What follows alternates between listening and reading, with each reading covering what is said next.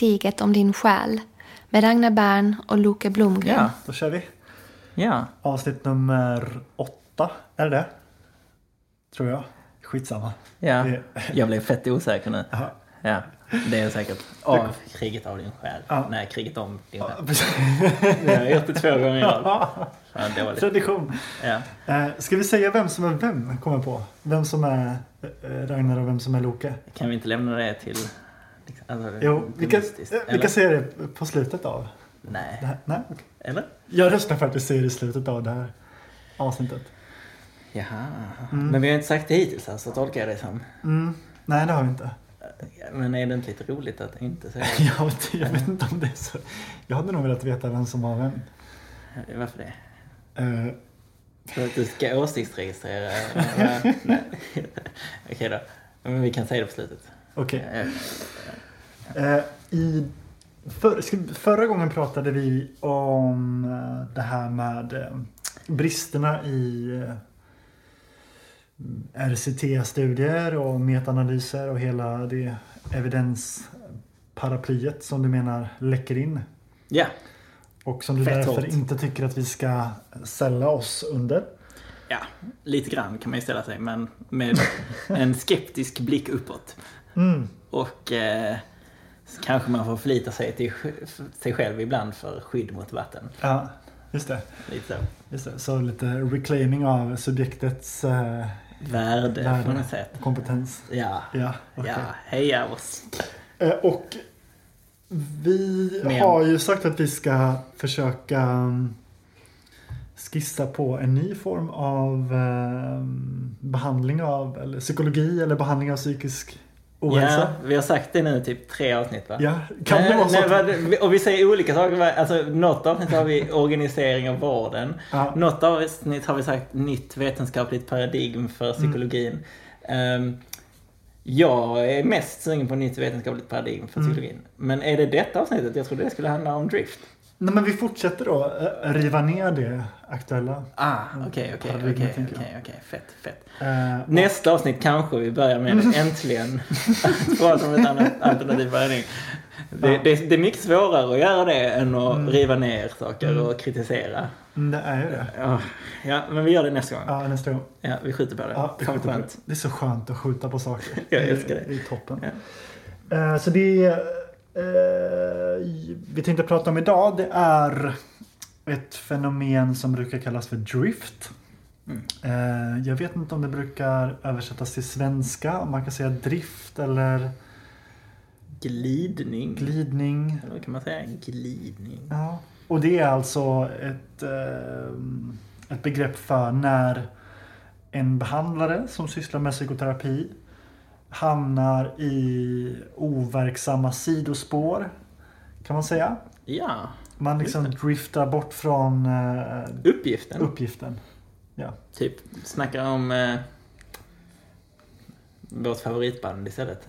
Ska, ska vi ta ett litet mikrorollspel där jag får visa hur man kan börja en session om man vill drifta? Ja, kör. kör. Hej Loke, hur, eh, hur, eh, hur, eh, hur, hur är läget? Jo då, det är väl okej. Okej? ja. Ja. Mm, okej. Så, så där kan det låta. Och Ah, eh, givet då att man kanske kommit överens om, om att vi ska ses för att försöka ehm, få ner mängden alkohol man dricker eller för att liksom öka ens dejtande eller för att möta sin ångest. Så brukar man betrakta det som drift då att ifrångå den överenskommelsen. Och istället prata lite löst om vad hänt i veckan eller hur, hur är det på jobbet och, mm. eh, och inte för att det inte är relevant men bara för att det då inte är uppgiften. Ja, vi tror, eller baserat på att man inte tror att prata om läget och hänt i veckan. Mm. Baserat på att man inte tror att det är uppnå målet. Exakt. Sluta supa.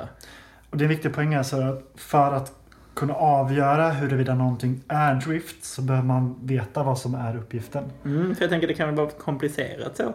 Jag tänker ibland kan det ju kännas relevant ändå.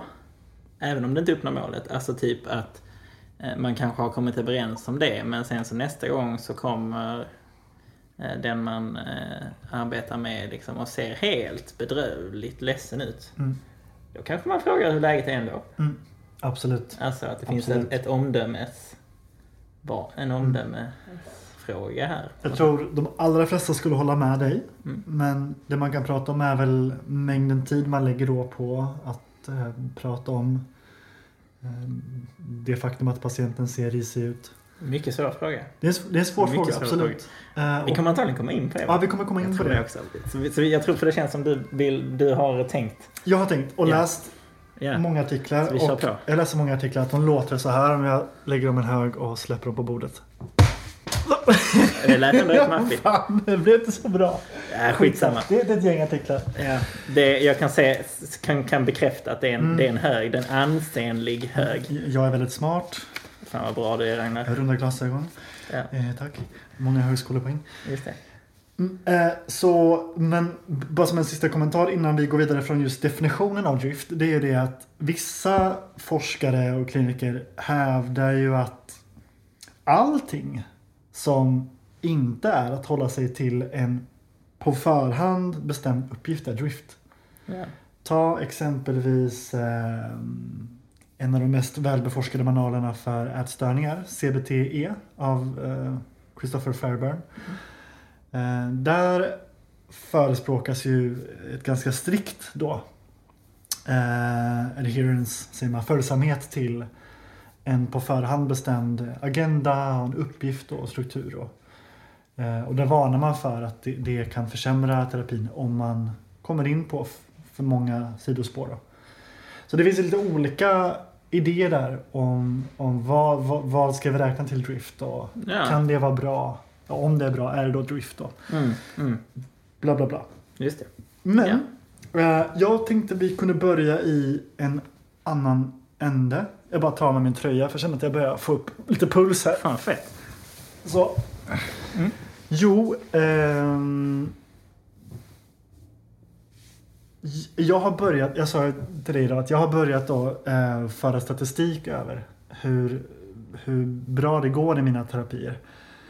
Så jag använder Outcome Rating Scale.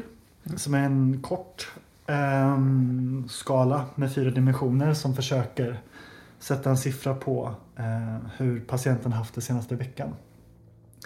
Och så har jag matat in det här i ett statistikprogram som heter OpenFit. Och fått fram statistik på att ja, jag, inte så jävla bra. Eller typ medelmåttig. Det ser väl ganska bra ut där tycker jag. 55% reaching target. Ja, Det är ju bra. det är rätt bra. Jag Det är väl, det är väl above average. tror Du har bara 20% no change. Eh, Så... eh, Ja, jag, jag, vet, ja, jag har fortfarande inte riktigt fattat hur jag ska tolka alla siffror. Ja, Men Ska vi, vi kanske ska, vi kanske inte gå in på det här nu. jag, jag, Eller? jag blir så självmedveten nu när du läser mina, Ja, min statistik här. Jag Ja, hade sorry, inte jag tänkt att outa det. Uh, förlåt, förlåt. Vi vi, kan- vi kan klippa bort det. Kan klippa bort. Ja, Men i alla fall. Eh, det det jag såg här var att jag, jag menar, jag är Det där ganska... är, det är bra statistik. Ah, Är den, vadå? Äh, Okej, men vi kanske inte behöver gå in på nej, vi skiter i det. B- men, men en siffra här som är eh, effektstorlek där man kontrollerar för hur dåligt patienterna mår. Den visar att ja, men jag är liksom jag är genomsnittlig. Den. Mhm. 0,6. Typ.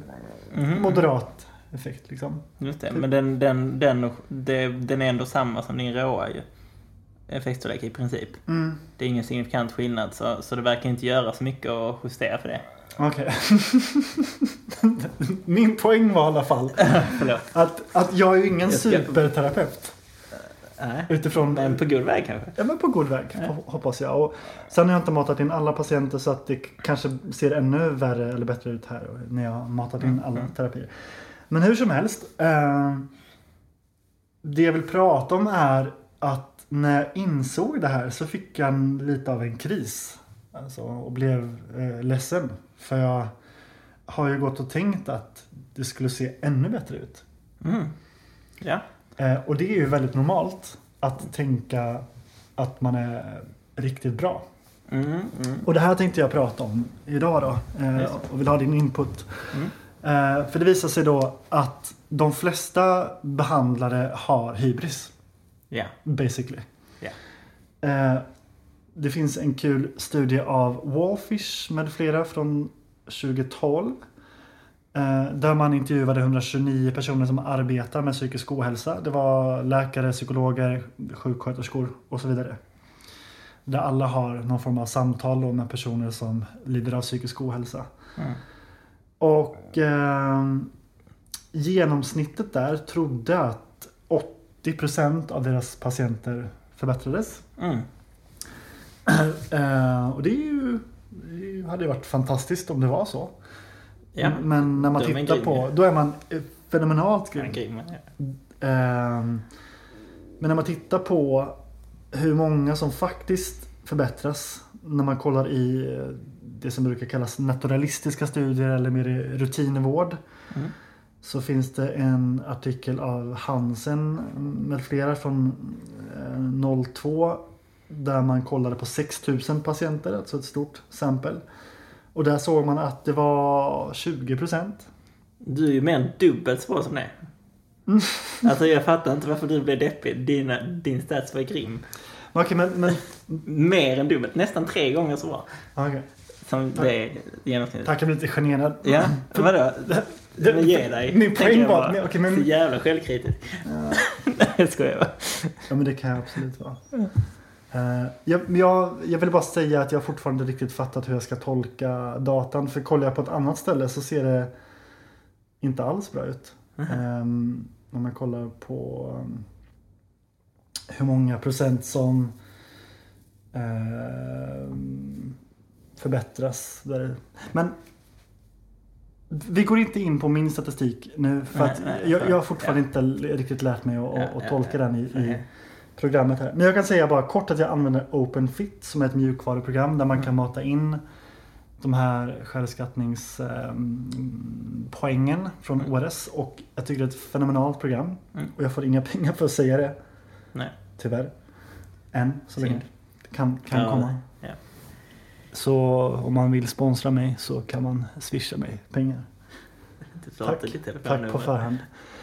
Men jag, jag, kan, jag vill prata lite mer om den här studien då. Mm. Eh, Där man intervjuade folk som arbetar med, med samtalsterapi. Så 80% tror att, eh, eller genomsnittet tror alltså att fyra av fem patienter som de har i terapi förbättras av terapin. Och genomsnittet tror att 4% försämras. Och det är ungefär eh, hälften så många som brukar försämras. Eh, nästan hälften tror att ingen av deras patienter försämras. Eh, genomsnittet tror att de ligger i den 80 percentilen. Alltså att de är bland de eh, Topp 20 20. bästa procenten. Eh, och det här finns det ju andra studier som bekräftar då att vi, vi, är, vi överskattar oss själva jättemycket och vi underskattar hur många som försämras. Och vi är dåliga på att identifiera vilka patienter som försämras.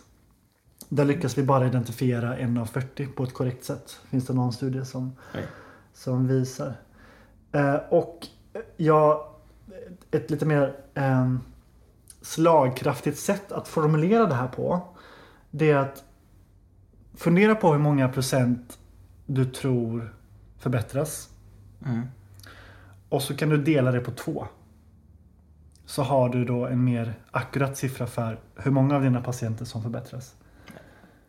Eller i ditt fall på tre. Nej vänta, det var inte sant. Det var tvärtom. Alltså, skit i mig nu. Skit i mig. Ehm, så för, för att sammanfatta den här studien då av, av Wallfish. Så vi har hybris. ja. Ehm, precis som folk, de flesta tror att de kör bättre bil än genomsnittet så tror de flesta att de är bättre psykoterapeuter. Mm. Eh, och då kan man ju tänka på, är det ett problem? Eller är det bara kul, skönt att folk går till jobbet och tänker att ah, jag hjälper fyra av fem patienter, härligt, man mår bra. Alltså jag tänker ju att det, måste, det är säkert ett stort problem. Mm. Alltså, för i någon månings, mån så innebär det att man inte är riktigt i kontakt med verkligheten. Mm. Och eh, det blir, jag, jag tycker att det är svårt att bedriva behandling när man inte är i kontakt med verkligheten. Mm. För verkligheten vinner alltid.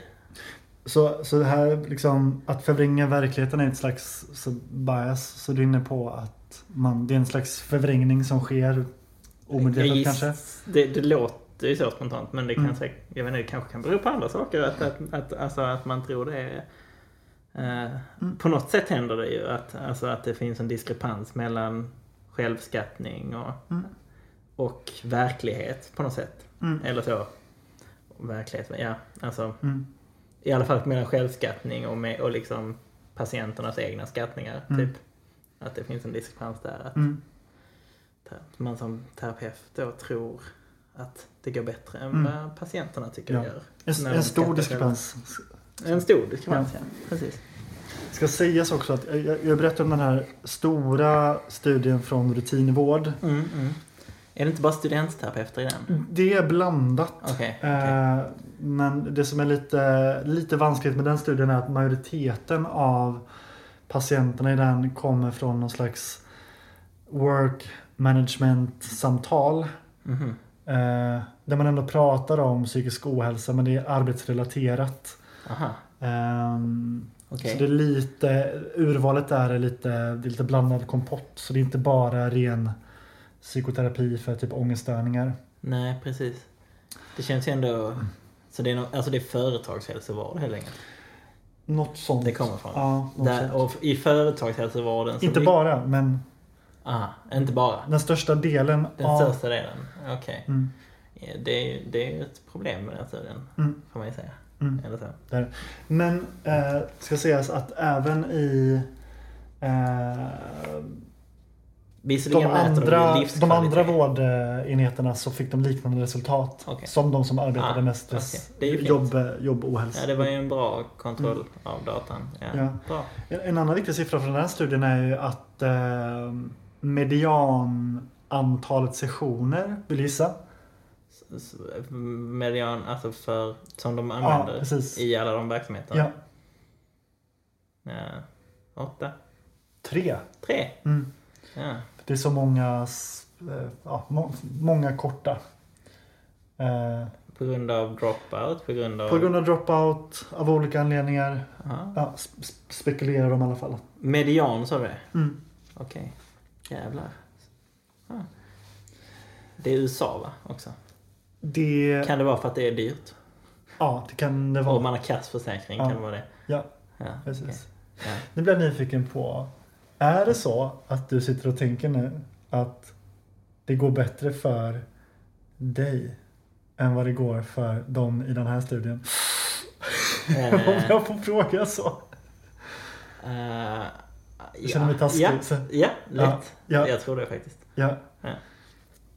För det hade jag också tänkt. Eller jag tänker också det. Att jag eh, liksom... Men du, du gjorde tre... Alltså, jag, för jag, vet, jag har läst den studien och jag vet att de, det är samma... Alltså det de anger som 20% är samma som du får det där på. Som är... Ja. Mm. Så, så jag vet att det är så, Mm. Ragnar. Du är mycket bättre än dem. så är det. Det känns som att jag vill visa min dåliga statistik här. Men, men, eh, Det- ja, nej, men kolla, kolla här. 21% signifikant sämre. Wow.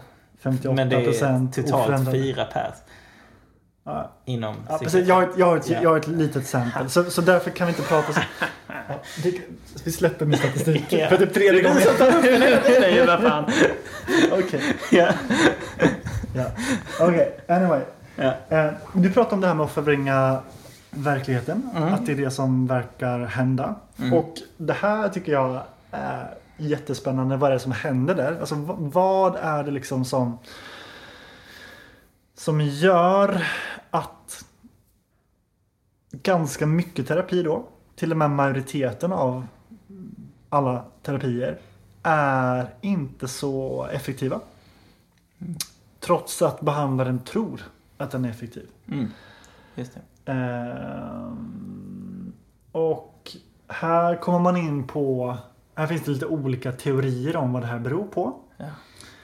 De som är ivriga evidensförespråkare som, som förespråkar manualiserad terapi, ofta KBT, tycker ju att det är låg följsamhet till KBT-manualer som är problemet. Just det. Och om man hade haft det hade man fått 50% förbättring Mm. som man får i studierna. Precis, 50-60 som man får det precis. Mm, mm. Eh, och eh, vi har ju kritiserat det och det finns andra som gör det också som menar att det är mer common factors som står för förändringen och Mm. eh, att det är svårt att forska på specifika manualer för att eh, det är så många ingredienser och man vet inte exakt vad det är som ger effekt och så. Mm. Eh, men eh, med risk för att det blir lite flängigt nu så vill jag eh, prata om en artikel av Waller. Glenn Waller från Mm. 2008. Och han...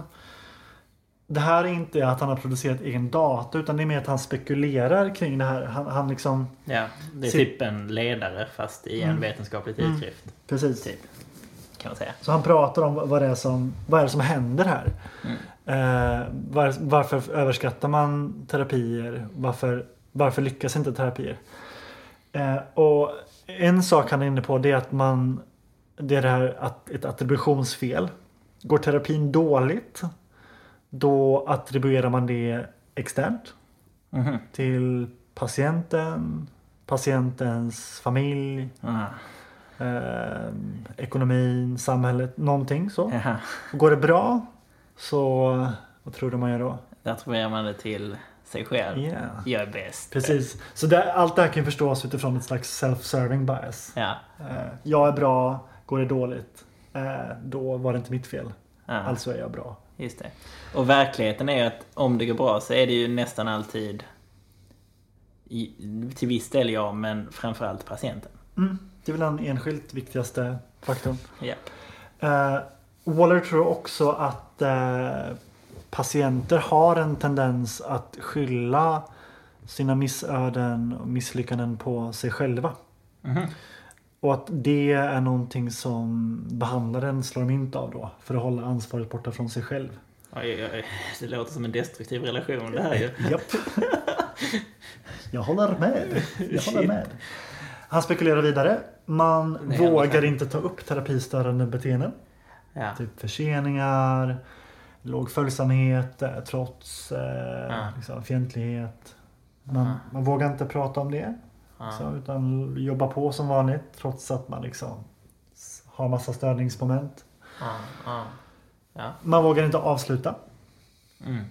Det kan vara jobbigt. ja. Och säga till någon att det här verkar inte funka. Vi kom så här långt. Nu räcker det. Mm. Det tänker Waller kan vara så jobbigt att man helt enkelt låter bli och fortsätter. Ja. Ehm, Vad tänker du? Mm, okej. Men det har väl, kan ju inte ha något att göra med att man får kassa resultat. Det är bara att man sitter och tragglar ju. Mm.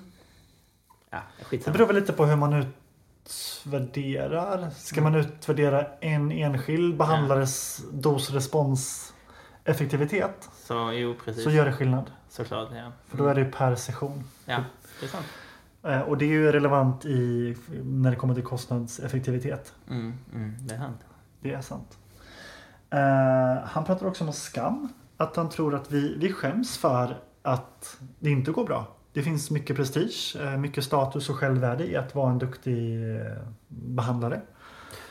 Och här finns det också forskning som visar att eh, om det inte går bra i en terapi och det framkommer så skrivs inte det in i journalen. Eh, att vi ofta, citat, missar det. Aha. Men går det bra så missar man det mindre ofta. Så att, Ja. Kanske kan det vara skam som får den där att dölja att det är något inte har gått bra. Just det. Ja. Eh, och han säger att liksom, kardinalfelet här, som han ser det, det är att det blir liksom pratterapi istället för förändringsterapi. Mm. Han betonar att terapi behöver vara tydligt inriktad mot en, en, eh, en förändring. Ja. Vi, du och jag jobbar tillsammans för att förändra någonting som inte funkar bra. Mm. Vi kan inte bara prata om det utan vi måste också ta sikte mot någonting som ska förändras. ja. Det är ju Eh, 100% sant. Mm. Och Har någon kommentar? Någon, nu pratar jag på här. Nej, men det... det ja, nej, men det, det väl rimligt Mm. det han skriver tycker jag. Eller så som du sammanfattar honom i Mm. alla fall.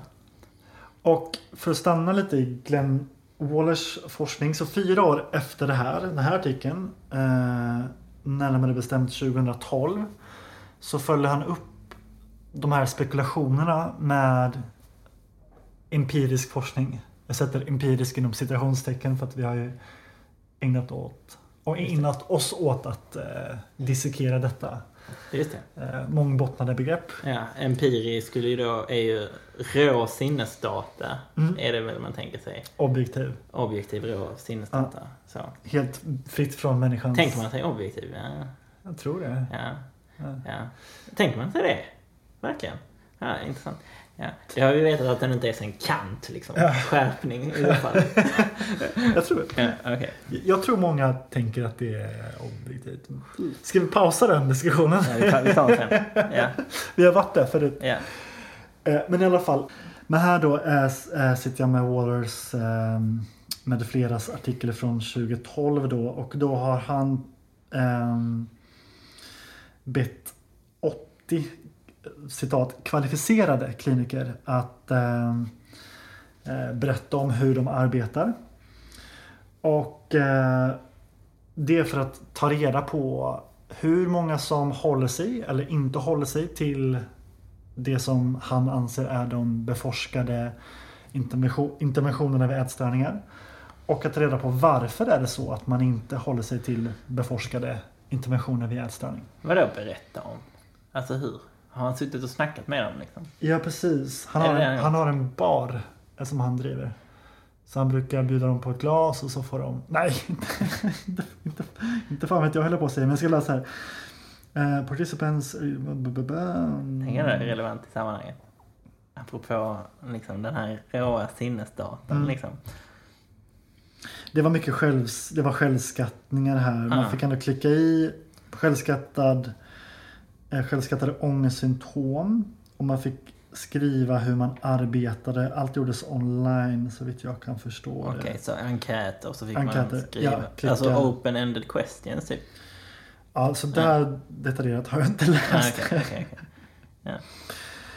Eh, men eh, hur som helst då. De, de fick, jag tror att de fick välja bland alternativ vad de gör. Förstår Ja, du som. okej. Eh, Så, så, ja.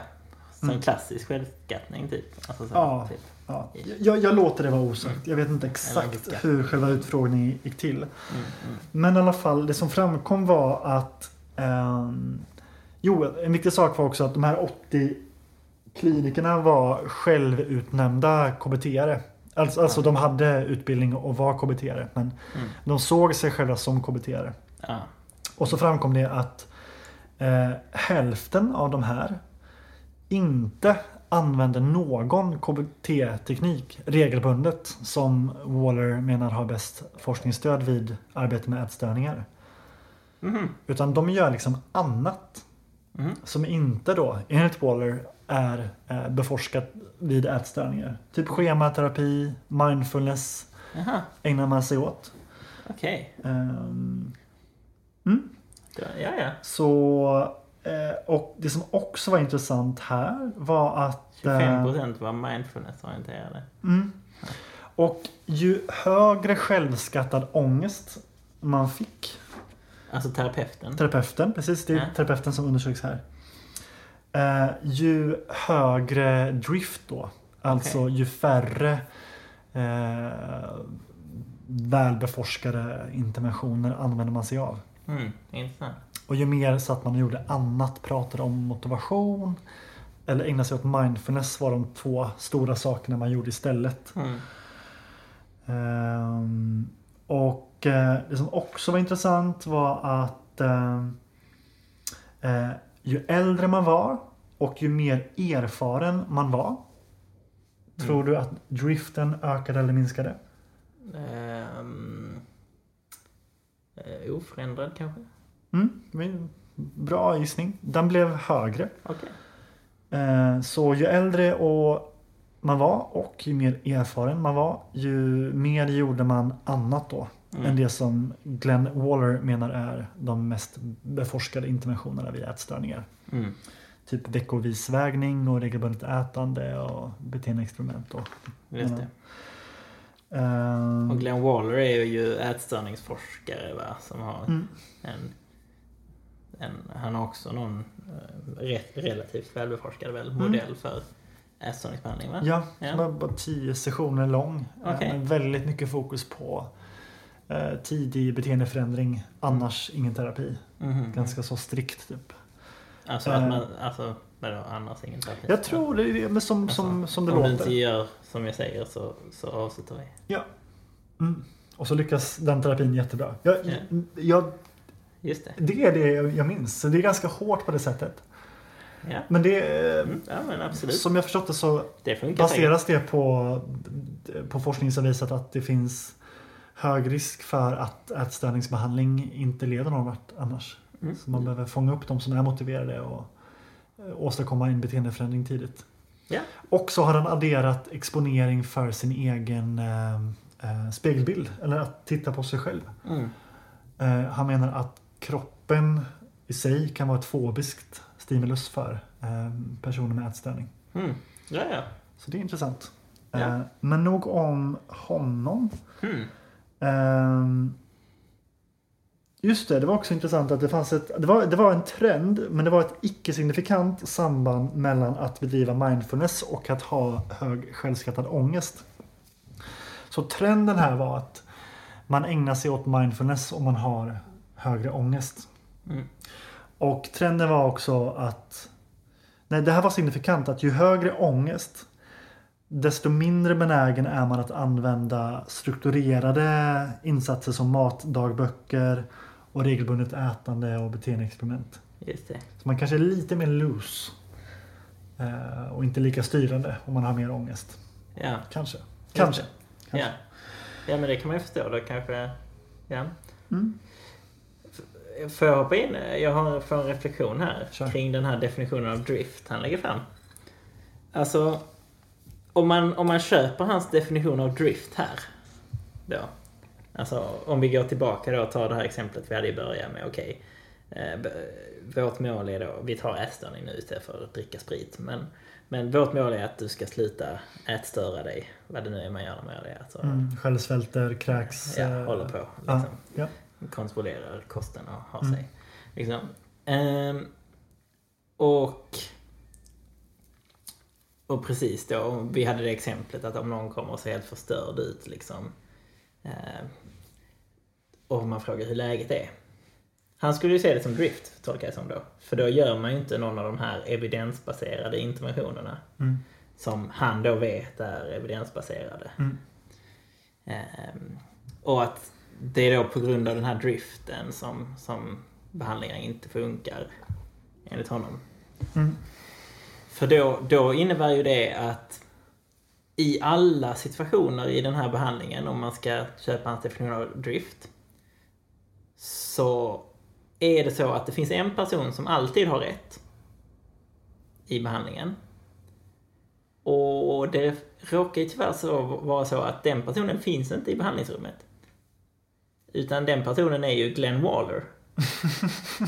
Glenn Waller har ju skrivit en manual. Och i den säger han vad man ska göra. Mm. Och det är alltid rätt. Mm. Det är alltid det man ska göra. Allt annat är drift. Mm. Vad, vad känner du för det? jag tycker det är höjden av narcissism Ja. på något sätt. Ja. Alltså för, faktiskt. Alltså Ja. Det är... Ja, alltså jag vet inte, jag tycker det, det är helt ofattbart. Mm. Han är ju alltså... Ja, det, det, jag, jag har svårt att, Mm. att liksom finna Om ord du på och ska säga någonting till honom, vad, vad säger du då? Ja, Jag blir mållös typ. Ja. Alltså jag bara så här, ja, jag, det är knappt, alltså, nej. Mm. Det, det, alltså. Jag vet inte, jag, det, det är mer att jag bara säger okej, jag behöver inte befatta mig med honom Mm. typ i mitt Mm. liv. Så Mm. blir min liksom, spontana reaktion. Mm. Alltså, ja, Mm. jag blir paff Mm. på något sätt av det här faktiskt. Mm. Och, och jag tänker, det, det förutsätter en till grej ju. Och det, det förutsätter är ju att vi har alltid samma mål alla gånger vi ses. Alltså så, målet är alltid ät dig mindre. Annars, dessutom verkar Mm. jag lägga till. Alltså, att, att vi alltid har samma mål varje gång är ju någonting du också förutsäger. Mm. Sätter. Mm. Alltså det finns ingen öppning för att när vi väl har bestämt ett mål så kanske ibland så behöver vi också ha andra mål. Mm. Alltså så, vi behöver värdera andra saker. Man låser fast eh, liksom, målet med att ses till Ja, till ett, en psykiatrisk diagnos egentligen. Och det, den blir det viktiga. Mm. Eh, Men får jag, eller kör. och jag tycker i det så har vi det, det blir någon slags människosyn av det, tänker jag. Ju. Mm. Mm. Och jag tycker faktiskt att den människosynen eh, kanske, den visar väl sig lite, eller i, i, i ändra dig annars. Mm. Eller? Alltså, lite Det är väl en del av människosynen i sådana fall? Ja, att så här, ja. Eller? Ja, ja men så, den smugglas ju in, den människosynen. För det, Mm. sägs ju inte explicit här. Mm. Men alltså i hans resonemang så smugglas det in någon slags människosyn. Mm. Så jag vet inte riktigt vad den människosynen är. Mm. Men det är någonting. Ah, fi- Finns där ens en människosyn alls? Det är sant. Det kanske Eh, vilket kanske är problemet i sådana fall. Utan det som, det som finns är någon slags ehm, kravsyn. Ett eh, ord jag får upp. Mm. Ehm, där han då på förhand dikterar vissa villkor för att en, en behandling ska få genomföras. Mm. Men jag vill ändå försöka ehm, Mm. se om man kan hitta någon fördel med, med det här. Jag vet fördel direkt. Mm. Men får jag... Ja. Får jag Ja, du, avbryter. Ja, ja. Nej, men jag, jag, jag tänker att ehm, jag- kan ändå tänka mig att vissa som går, patienter som går i de här mm, behandlingarna, och det behöver inte vara ätstörningsbehandlingar utan det kan vara andra behandlingar, upplever att det man behöver är någon som ställer det här kravet. För just med ätstörningar har jag hört patienter säga att ätstörningen manipulerar alla. Mm. Det är som en personlighet inom dem Ja. som liksom alltid vinner. Som ett beroende. Som är beroende. Mm. Mm. Och så kommer det någon, någon inom vården och bara eh, Du alltså Det är det här som verkar funka bra för ätstörningar. Det är, du får jättegärna tycka att det är en sjukt fyrkantig eh, form av terapi. För det är det. Mm. Och eh, vi kommer inte sitta och snacka om hur du har haft det i veckan. Mm. För här tänker man att om vi adresserar ätstörningen då kommer du må bättre i veckan. Mm. Så vi börjar där. Och eh, om du inte går med på det här då blir det ingen terapi. Och då får du fortsätta leva ditt liv som du har gjort eller testa någon annan typ av terapi. Mm. Men det är så här jag jobbar. Det är det här jag tror på. Jag tror att den typen av ganska fyrkantig struktur kan vara ja, rätt bra för Ja. ib- ibland. Ja, absolut. Det är sant. Det är en fin aspekt av det ju faktiskt. Alltså så att, alltså det är ju, det är ju ehm, eh, ja, nej men det ty, tycker jag kan, finns ofta en punkt i många, många behandlingar där det behövs. Mm. Alltså den typen av, nej gör inte det här, det här är inte bra för dig. Alltså Mm. en bestämdhet i det att Mm. liksom om, om det, det här som, det finns vissa saker man gör som kommer att sabotera Mm. terapin eller de målen vi har liksom. Och det behöver man ibland. Man behöver vara hård mot de liksom, Mm. aspekterna som också finns i oss alla ju. Alltså att göra saker som inte är bra för oss. Så, att man behöver vara hård mot det. Jo, det, det är ju en, en alltså det, det är ju antagligen en, en viktig aspekt av det. Som är bra. Mm. Ja, Mm. helt klart. Mm. Mm. Mm. Ja, fint, Ja. Fint att vi kan se båda sidorna av, Ja. av myntet här. Just det. Men jag, jag, jag vet en till fördel. Eller ska, jag tänker, det är också eh, så att det är väldigt... ehm, alltså, det där är en viktig grej, och, men jag tror det kan också finnas andra viktiga grejer. Alltså, som så, är väl en poäng jag försökte göra innan. Men det är också väldigt svårt att ägna sig åt att fatta beslut baserat på sitt eget omdöme. Det är jättejobbigt och ångestfyllt och svårt.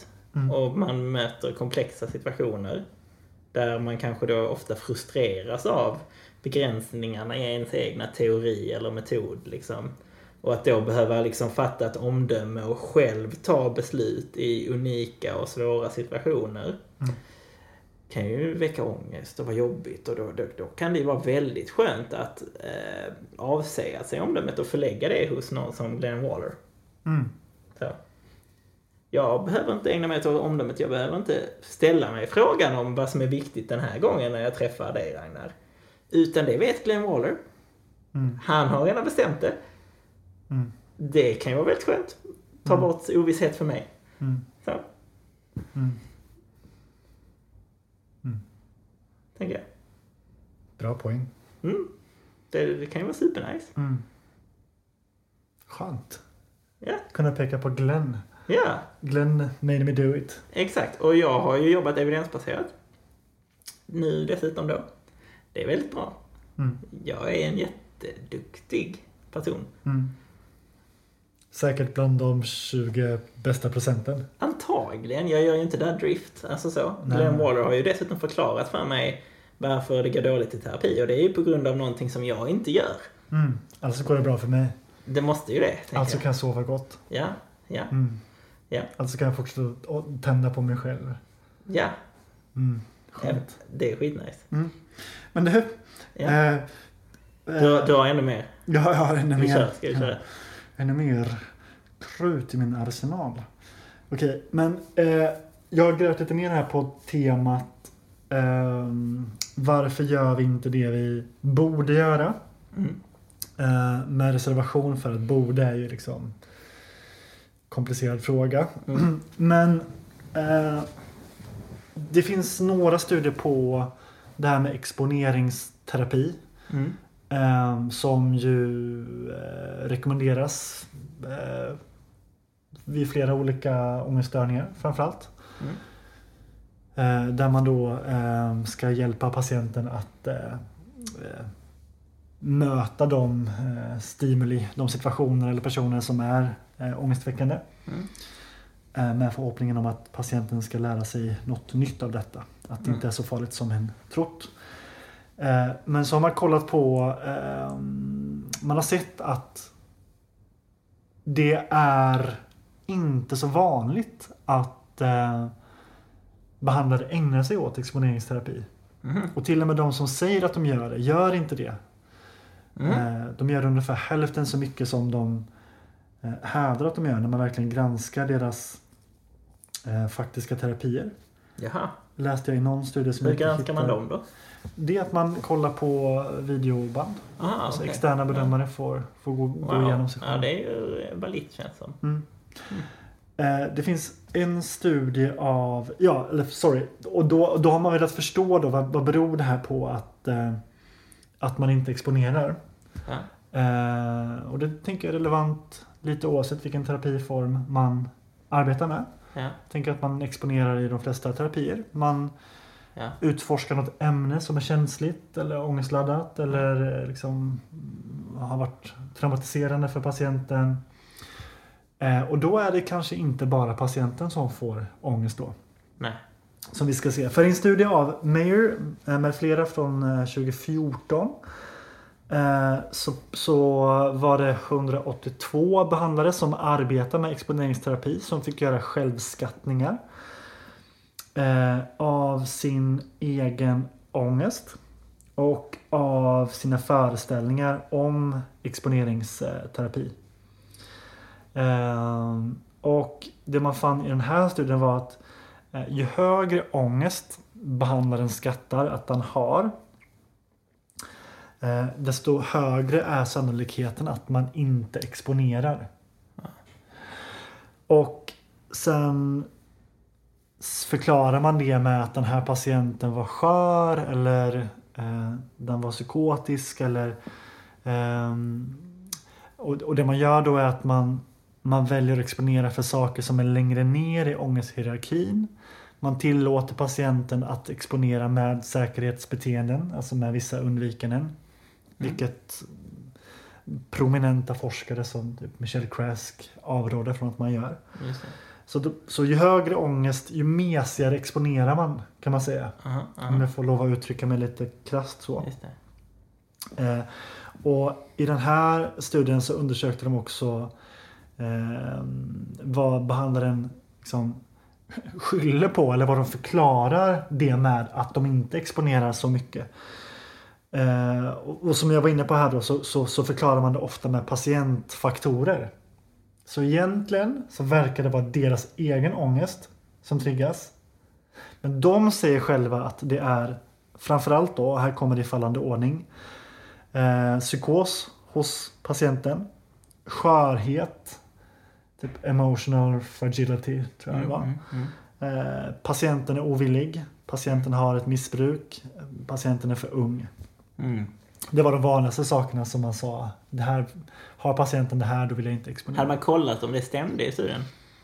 Om det faktiskt var så att de inte... Att de hade typ psykos? Alltså jag vet inte, för, jag vet inte vad Nej. du... Nej. Det här var bara, I den här studien var det bara att eh, personer som arbetar med exponeringsterapi Ja. fick eh, skatta från, ett, nej, från 0 till 4.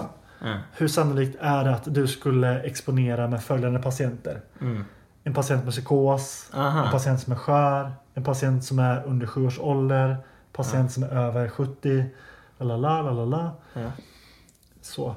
Ehm, vad, tänk, vad tänkte du? Jag bara tänkte att alltså, om någon kommer på, mitt i en exponeringsbehandling och, och har psykos plötsligt Mm. så hade inte jag heller exponerat. Mm.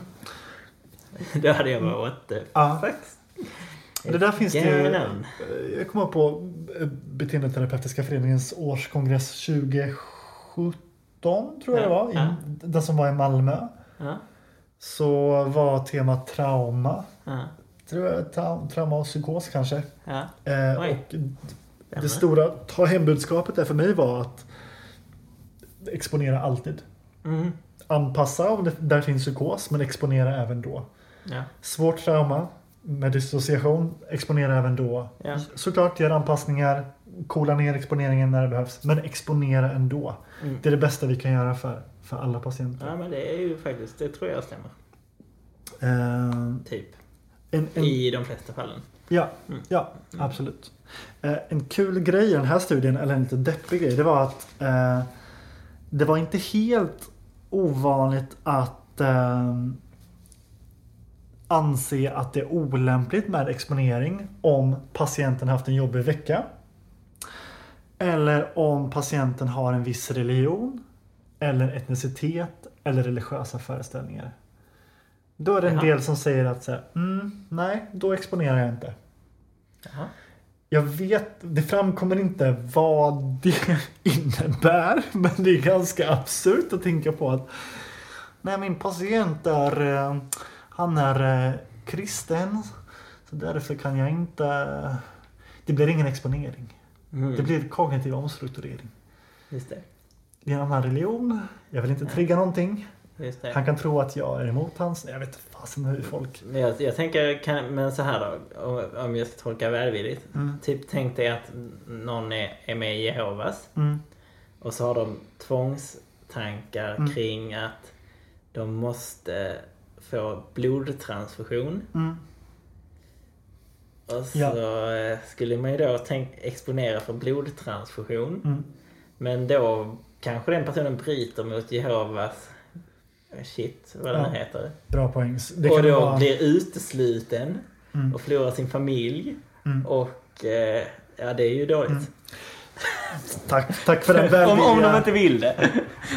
Det vill säga, det kan man ju vilja ibland om man är med i någon, sån sekt. Men...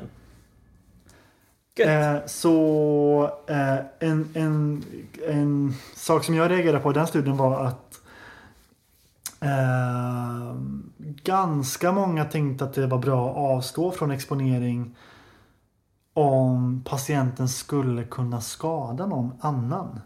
Mhm. Och det tänker jag låter lite som att man som behandlare tänker att patienten är fusionerad med sina tankar, alltså tanke-handling-fusion. Ja. Så typ om, om patienten tänker att den ska sticka kniven i någon så kanske den gör det så jag ska inte exponera för det. Eh, Det, det reagerar jag på. just det. Eh, Och det finns andra studier som, som, som tyder på det här att just har man inte så mycket kunskap om exponering. Ja, ju mer kunskap, ju mer använder man det. Ju mindre kunskap, ju mindre använder man det. Mm. Eh, Föga förvånande kanske. Mm. Eh, finns en till studie som, som bekräftar det här med eh, ångest och eh, exponering. Då. Och då är det en studie av Cher med flera från 2015. Mhm, mhm. Och de hade som ångestkonstrukt upplevelsemässigt undvikande som är Det kommer från ACT eller relationsinramningsteorin då som är Du undviker din upplevelse. Precis, men det är väl liksom verbalt med- medierat brukar man säga. Ja. Så att liksom, en hund kan inte ägna sig åt upplevelsemässigt undvikande utan det är någon slags Det är med hjälp av språket du ramar in någonting som aversivt och ägnar dig åt olika strategier för att ta bort det eller minska det eller kontrollera det. Det. Eh, och i den studien såg man då att eh, eh, när det kommer till OCD-exponering vid OCD, alltså tvång, så eh, hade de här behandlarna som var med i studien eh, så ju högre upplevelsemässigt undvikande, självskattat, ju mindre exponering föreslår de när de får lyssna till en eh, person som skådespelar en patient. Mm. Så en person skådespelar patient och de här deltagarna får säga hur hade du lagt upp behandlingen?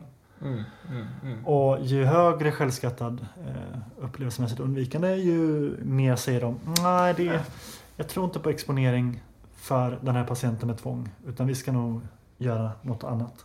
Mm. Ja, ja. ja. Ehm, Så det, överlag så har du ett gäng studier här med stöd för att liksom man undviker mycket som Mm. exakt. Apropå och det liksom att det sker någon slags förvrängning då. Mm. För sen verkar det dessutom som man hittar på eh, alltså skäl för sitt undvikande också. Alltså att det är Precis. för att de har psykos och skära. Alltså. Vilket ju är kanske då potentiellt så att det kan ju vara ett sätt att förvränga Mm. verkligheten ju, i, någon, Precis. i någon mån. Vilket man kanske måste, alltid gör liksom. Men Så man kan, man kan ju fundera på den här frågan. Hur många som väljer att inte exponera säger så här. Ja, jag vill inte exponera med den här patienten därför att det triggar min ångest. mm. är inte så många tror jag. Jag tror de finns, men jag tror att de är ganska få. Ja.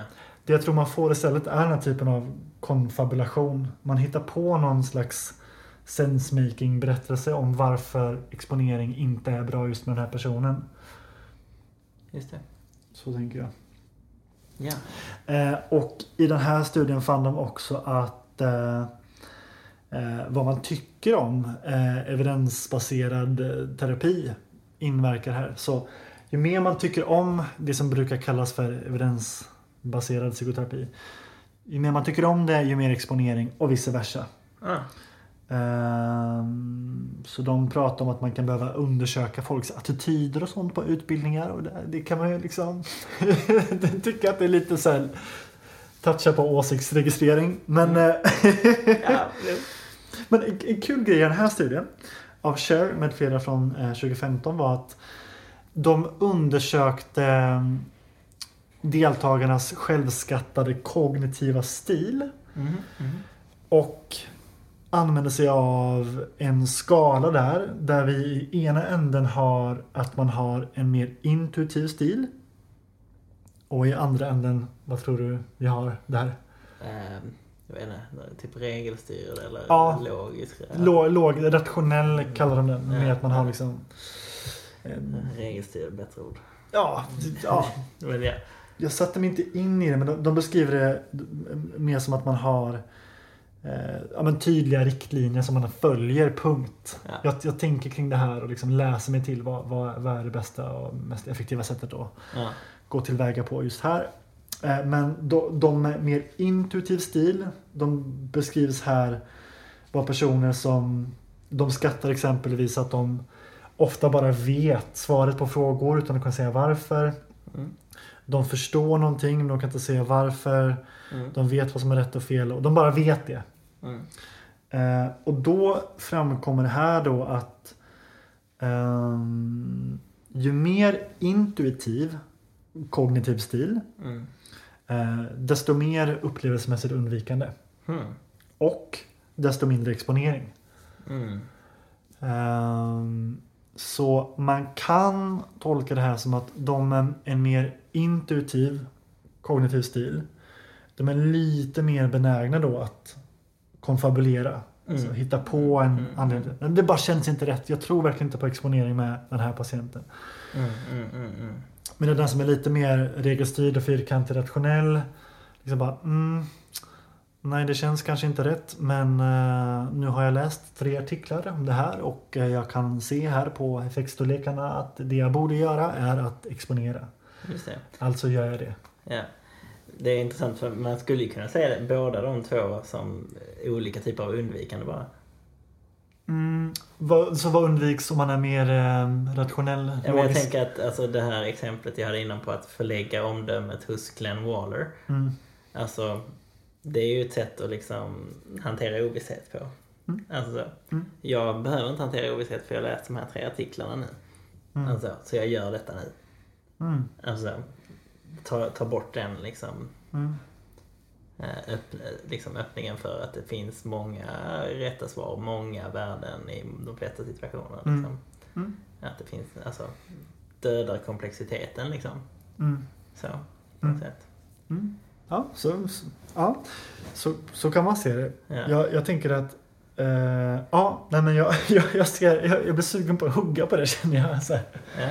Varför? Eh. Det någonting eller? Ja men, det, så här, ja, men ovisshet, så här, ja det, liksom, men, men då blir frågan för dig att besvara det är ju vad är nyttan för patienten med att eh, närma er ovisshet? Eh, För när man närmar sig ovisshet så kan man ju lära sig någonting som man inte redan visste. Mm.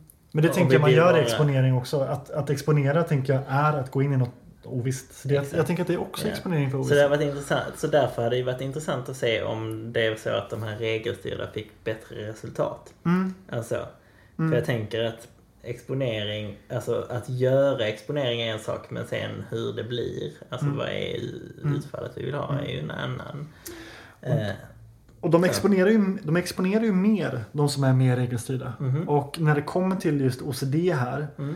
Då verkar ju det vara en av huvudingredienserna. Så vi får väl anta att de lyckas bättre. Just, just med OCD då, ska Ja, sägas. det. Det, men det framgår inte i den här studien. Men, eller förlåt, vill du säga Ja. något?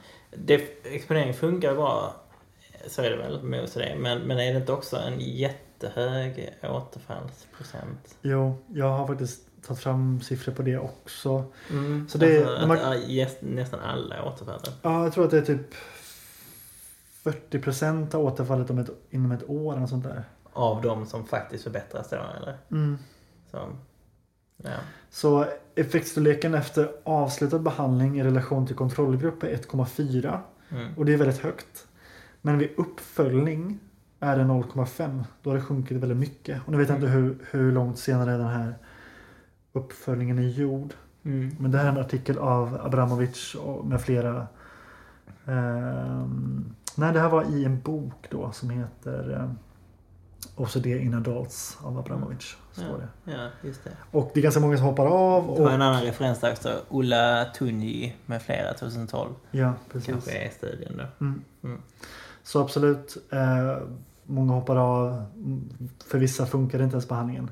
Mm. Jag tror man brukar tänka att för de som ändå de som är completers, de som går i den, Mm. för dem går det bra. Men om man kollar på intention to treat då, liksom alla som gick in i behandlingen, Mm. där blir resultaten sämre. Ja, och en rätt många återfall. Mm. Låter som. Mm. Mm. Ja. Eh, men apropå det här då, för du du kom in på det här med, ja men, men hur är det i praktiken då? Med, Mm. För det är ju mycket självskattningsstudier här. Mm.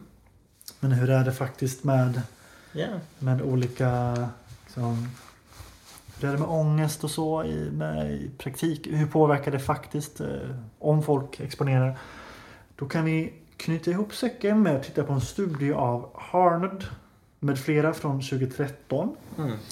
Och i den studien så är det, det 181 behandlare som ingår som de är psykoterapeuter men är nya för exponeringsterapi. Mm. Så det som är kul här det är ju då att man har tagit eh, en grupp eh, människor och så har, så har man lärt dem samma typ av exponeringsterapi. De har fått några olika variationer för att se om det gav någon skillnad. Någon grupp fick lite mer motivations eh, hur man arbetar med motivation. Men i alla fall har personer som inte kunde exponeringsterapi fått lära sig exponeringsterapi. Så man Mm. vet liksom vad de kan.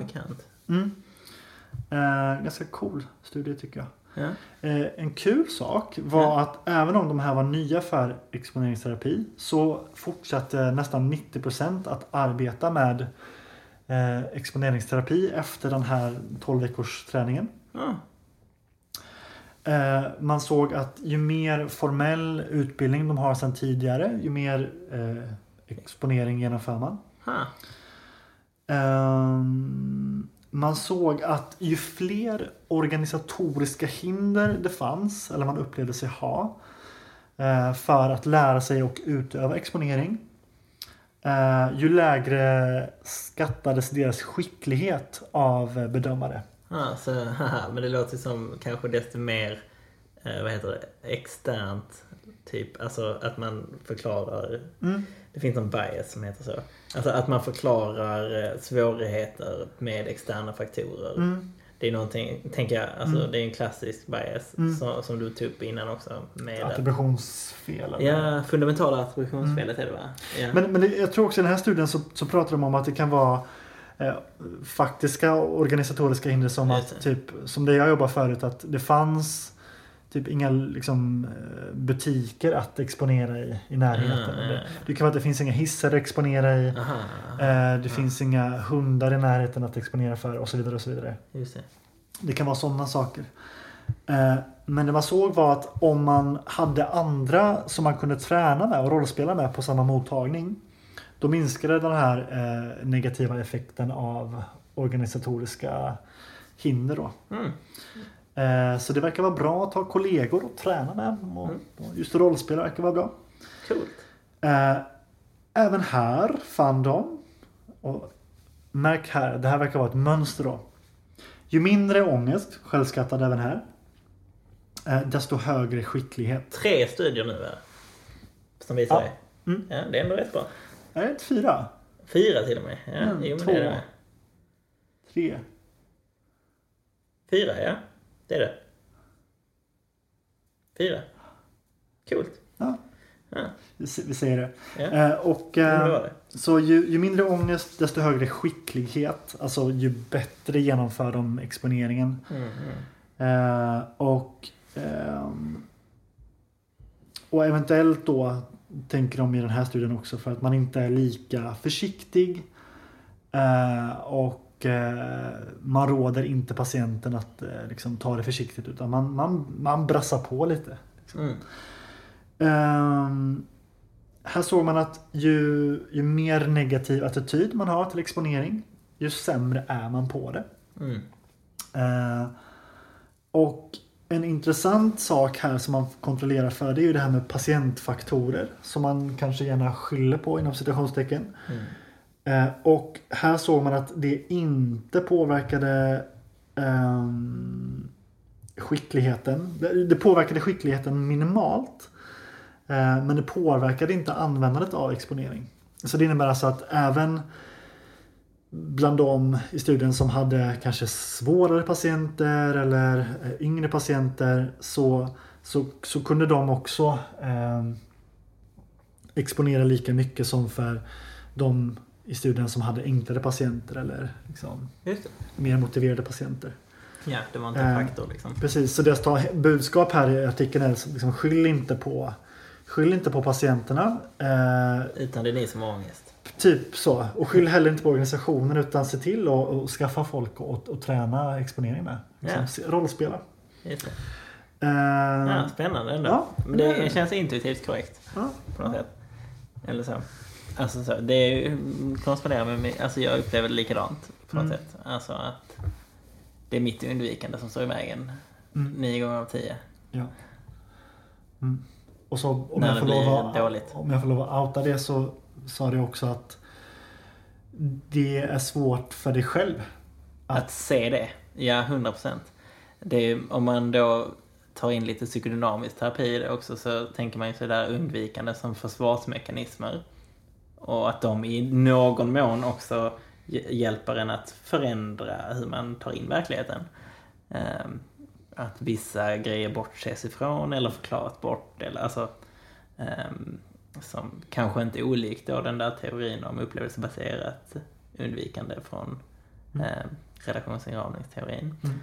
Men, men just det att, ja, alltså helt enkelt att det kan vara så att jag då ehm, tycker jag inte riktigt får, kommer, kommer någon vart i en terapi och så tittar jag på faktiskt filmer från det Mm. på, på mig själv och så ser jag inte att jag undviker. Mm. Liksom. Eh, men sen så tittar jag på det med en handledare och så ser handledaren det. Mm. Och sen pekar ut det. Och då brukar det ofta väcka känslor som jag hade undvikit. Mm. Och sen när jag känner de känslorna så brukar det bli som att världen förändras. Alltså verkligheten förändras. Och nästa gång jag sitter där så bara ser jag direkt det som jag tidigare undvek. Alltså så, och, och liksom kan vara mycket effektivare.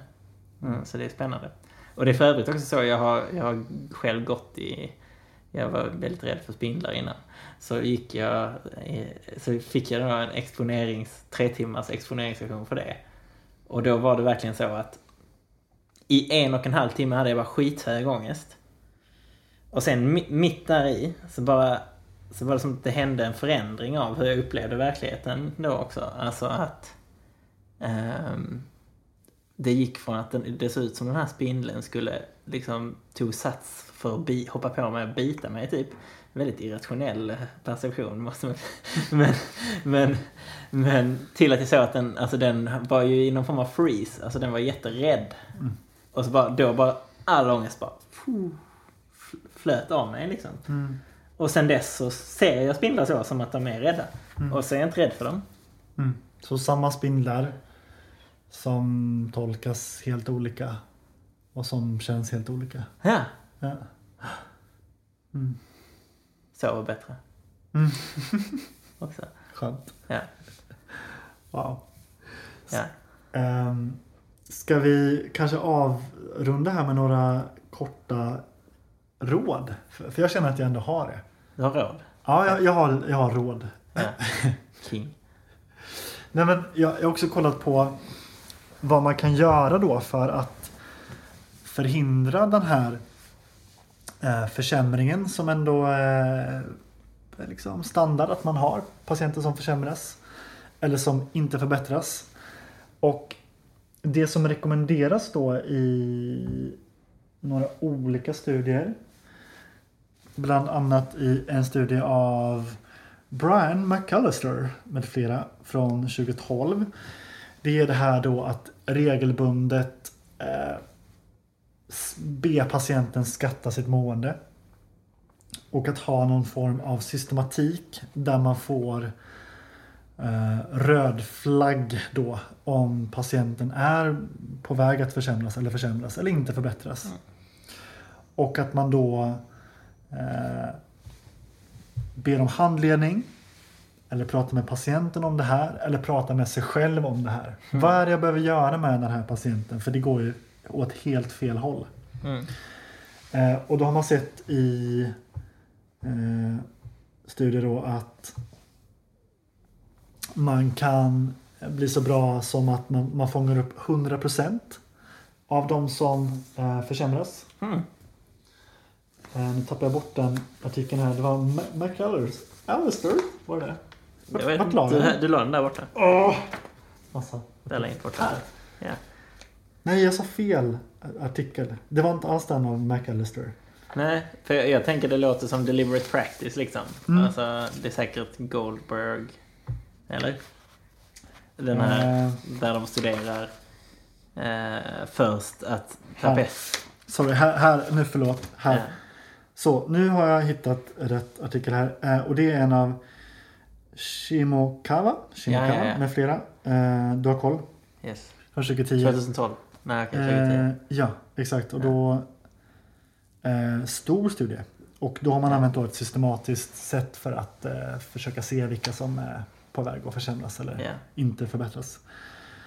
Och ehm, då lyckas man förhindra det ganska mycket Coolt. genom de här olika... Ja. Är det inte så att man typ först kollar det och sen så ger man terapeuterna systematisk feedback Precis. och ser vad som händer med hur många som försämras. Och så Ex- minskar det jättemycket. Exactlus. Ja, Exactlus. coolt. Ehm, ska vi se. Men det var allt va? Jag tror inte jag har något mer att... Har du inga fler råd? Har jag inga fler artiklar? Nej. Nej. Nu får det räcka. Det får räcka. Jag, jag, jag har inga råd men en reflektion Mm.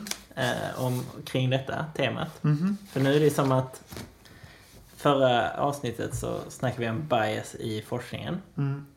Nu så snackar vi om bias hos eh, individer, Mm. subjekt och så vidare.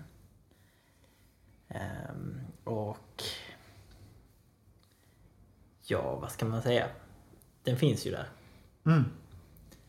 Och ehm, jag tänker mig att eh, vi kommer inte bli av med den. Mm. Så. Den kommer vara där, bias. Jag tror att vi behöver köpa det helt enkelt, att vi jobbar med subjekt. Faktiskt. Mm. Och vi kommer inte undan det liksom. Alltså det visar, tycker jag, är tydligt i förra avsnittet hur alltså, man kan anstränga sig jättemycket för att ha en objektiv vetenskap. Men eh, det går inte så bra. Alltså, det är väldigt svårt att ha det. För eh, det finns inga objektiva points of view Mm. egentligen. Så. Ehm, och Och det kanske gör ont att eh, närma sig ett eh, citat objektivt slutcitat perspektiv, point of view. Det kanske gör ont då att ta sig de här rosa skimrande glasögonen och betrakta verkligheten så, så um, osensurerat eller oförställt som man kan. Ja, jo, men det kan du ju verkligen göra. Mm. Eller så. Mm. Ehm, och, och så kan man också undra, ska man vara helt objektiv i den här branschen egentligen? Mm. Eller, eller, eller ska man eh, kanske brinna för någonting? Jag hävdar att man ska försöka utvärdera sin terapi regelbundet så objektivt man bara kan. Det verkar Absolut. vara bra för... Men det är väl inte ömsesidigt uteslutande eller? Vad sa du? Det är väl inte ömsesidigt uteslutande eller? Nej, det är, nej, det är det väl inte. Nej. Okej. Ska vi runda av med att säga vad vi, vad vi heter? Oh, Okej, Ja. Loke tror jag. Ja, och då är jag alltså Ragnar. Ja. Och Mm. med det sagt får vi tacka för oss. Mm. Det här Tack. var slutet på det här, det här veckans avsnitt av Kriget om din själ. Mm, gott. Tack och hej.